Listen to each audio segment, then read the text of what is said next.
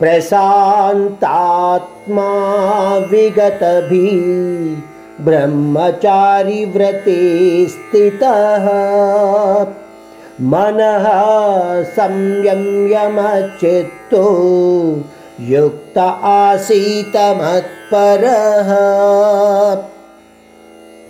మనము ధ్యానంలో ఉండాలి అని అనుకున్నప్పుడు మన మనస్సుని ప్రశాంతంగా ఉంచుకోగలగాలి. సాధారణంగా ఏం జరుగుతుందంటే మనము ధ్యానంలో కూర్చుందాము అని అనుకున్నప్పుడు ఏవేవో విషయాలు జరిగినవి జరగబోయేవి అవన్నీ మరి కాస్త ఎక్కువగా గుర్తు వస్తూ ఉంటాయి. ఏం చేత ఆ పరమాత్మను ఎందు మీరు ధ్యానం పెట్టాలి అన్న ఒక ఆసక్తితో ప్రయత్నిస్తూ ఉంటారు.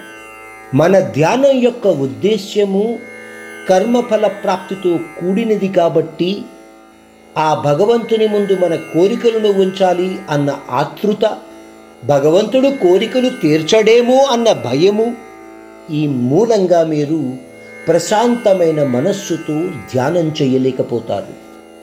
అందువలనే పరమాత్ముడు ఈ శ్లోకంలో అంటున్నాడు ధ్యానయోగి ఎప్పుడూ ప్రశాంతంగా ఉంటూ భయాన్ని విడనాడి బ్రహ్మచర్యాన్ని పాటిస్తూ మనస్సుని నిగ్రహించుకున్నవాడై పరమాత్ముడైన ఆ నారాయణుని ఎంది మనస్సును నిలిపినవాడై ఉండాలి.